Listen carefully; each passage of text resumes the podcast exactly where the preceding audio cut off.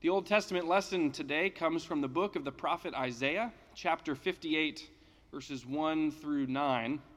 In this text, there is a dispute between God and the people. The people have been fasting, but not seeing the benefits of their fasting, so they ask God, We've been fasting. Uh, where are you? Are you noticing our fasting?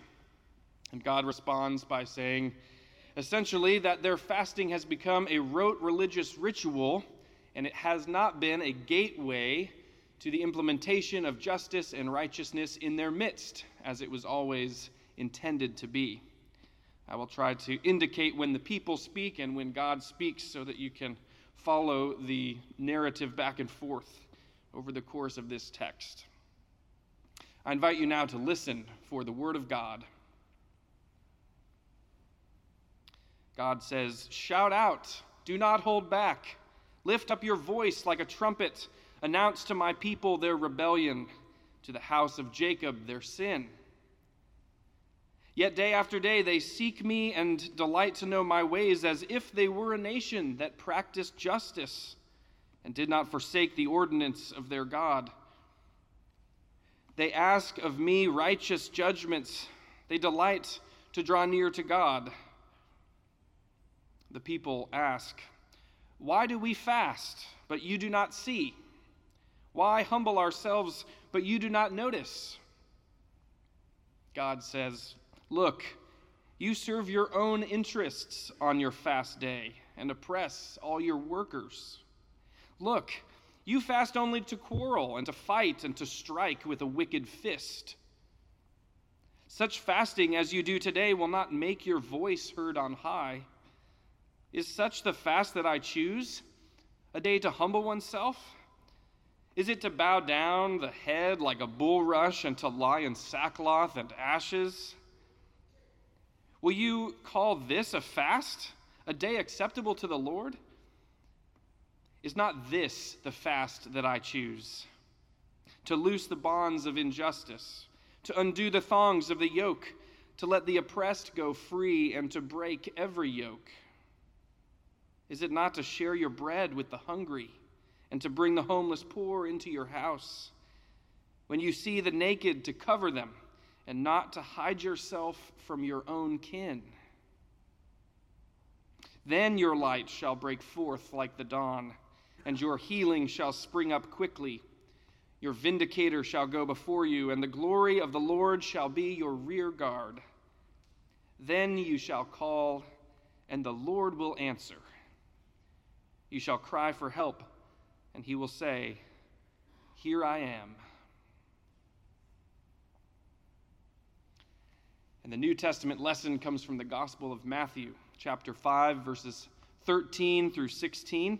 Continuing on last week's introduction to the Sermon on the Mount, Jesus now proceeds with these ethical teachings. Listen once again for the Word of God.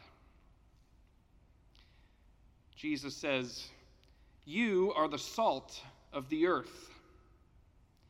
But if salt has lost its taste, how can its saltiness be restored? It is no longer good for anything, but is thrown out and trampled underfoot. You are the light of the world. A city built on a hill cannot be hid. No one, after lighting a lamp, puts it under a bushel basket but on the lampstand, and it gives light to all in the house. In the same way, let your light shine before others so that they may see your good works and give glory to your Father in heaven. Friends, this is the word of the Lord. Thanks be to God. In this morning's gospel text, Jesus says that two things are true of his disciples they are salt and they are light. But not just any salt or any light, the salt and the light. Just as salt enhances food and light illuminates surroundings, Jesus' disciples are to enhance the earth and illuminate the world. They are to be like seasoning and let their light shine. How did Jesus' disciples become salt and light? Notice that these are not commandments, but statements of fact. They're just so statements. Jesus does not say, You ought to be salt, or you ought to become light. No, he says, You are the salt, you are the light. Christians are not challenged to become salty and bright, nor are saltiness and brilliance the end results of a life of virtue or hundreds of good works. Christians are salt and light simply because Christ has made us so. Our proximity to Jesus, his calling of us children of God, and his spirit within us have made us so. All of this is by grace alone. And you see, grace is always the first thing in Christian self understanding. The free blessing of God is always out in front of us, leading the way, illuminating the path forward. Grace goes first, and the first truth about ourselves is not a word of challenge, but a word of grace. You are salt, you are light. It is not your own doing, it is the blessing of God. Grace meets us at the beginning of our Christian journey. But there is a challenge in this text, too. It follows after grace, but it is there. As we've seen, the challenge is not to become salt or become light, but rather the challenge is to stay salty and to let your light shine. In other words, we're challenged to be what we already are the salt of the earth and the light of the world. Salt and light, wonderful as they are, are no good on their own, isolated from everything else. Only a small pinch of pure salt on the tongue is enough to contort a face and make miserable the taste buds. Light is useless if there is nothing to see, or if there is no one to see what is illuminated. Salt and light both exist for a larger purpose. Salt exists to bring the best flavors out of food, and light exists to reveal and to enlighten. In the same way, Jesus' disciples are to be salt for the earth, light for the world, bringing out the best in the world, illuminating the common good, and drawing people toward Christ.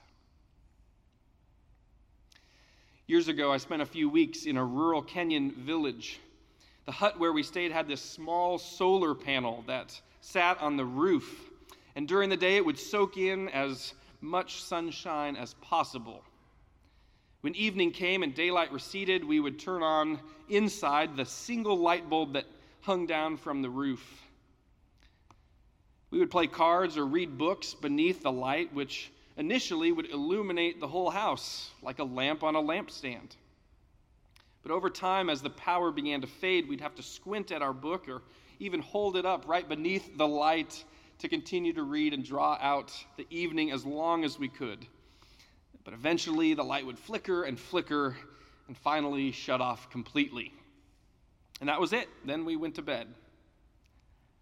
Just as we gathered around that single light bulb, the world should be drawn to Christians because we have good news, because we have a compelling and hopeful message. There should be something clarifying about our witness to Christ in the world.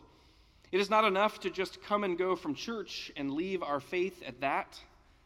That's too insular, too isolated, and too withdrawn a posture for disciples whom Jesus calls the light of the world. We've been made salt and light by grace. It is from nothing that Jesus' followers have been made salt and light, but it is not for nothing. It is for others, for the earth, for the world. It is so that others may see our good works and give glory to God. The commandment follows the word of grace, but it is a commandment nonetheless. Don't lose your saltiness. That's not the point of salt. Don't hide your light under a bushel basket. That's not the point of light. So the question for us is simply to whom are you called to be light right now? How and where can you let your light shine? There's all sorts of answers. Maybe you're in the midst of a conflict with someone important. Maybe it's a family member or a close friend. An initial skirmish or misunderstanding has festered and splintered, and now you're constantly jousting for position, or you're as distant as you've been in a long time. Maybe to be a light means to be the first to take a step toward reconciliation, the first to take a step toward redemption. Maybe to be a light means to be the first to apologize, the first to take responsibility for one's role in a conflict. Maybe to be a light is to be the first to decide that sometimes it is more important to be kind than it is to be right. Or perhaps you know of someone going through a particularly difficult time in their life, and you'd like to reach out, you'd like to be a light, but you're not sure if you're the right person to do that. When my father died, I remember being surprised by the folks who provided me with support. I would have expected it to be my closest friends who provided me the most support, and distant acquaintances to be sort of nice enough, right? But I remember how remarkable it felt to receive a card from someone I would have even expected to know that my dad had died. I remember the power of that knowing nod or gentle greeting from someone who acknowledged my loss without saying so. And to this day, I'm grateful whenever anyone recognizes the ongoing reality of my loss. You know, you don't have to be someone's best friend to be a light in their life. You don't have to solve someone's problems or mend someone's heartbreak or quell someone's anxiety to be a light in their life. No, you just have to be present. You just have to show up. You just have to reach out. You just have to let your light shine. Or suppose you live in a society plagued by polarization and political, social, and economic upheaval. Imagine that outrage and mistrust and scapegoating dominated the public discourse. And suppose you were often tempted to participate in the toxicity of it all, to dehumanize others and blame someone else for all your problems, to be a part of the problem rather than a part of the solution. Hypothetically, how might you be a light in such a world? Could it mean speaking up for someone who isn't there to speak for themselves?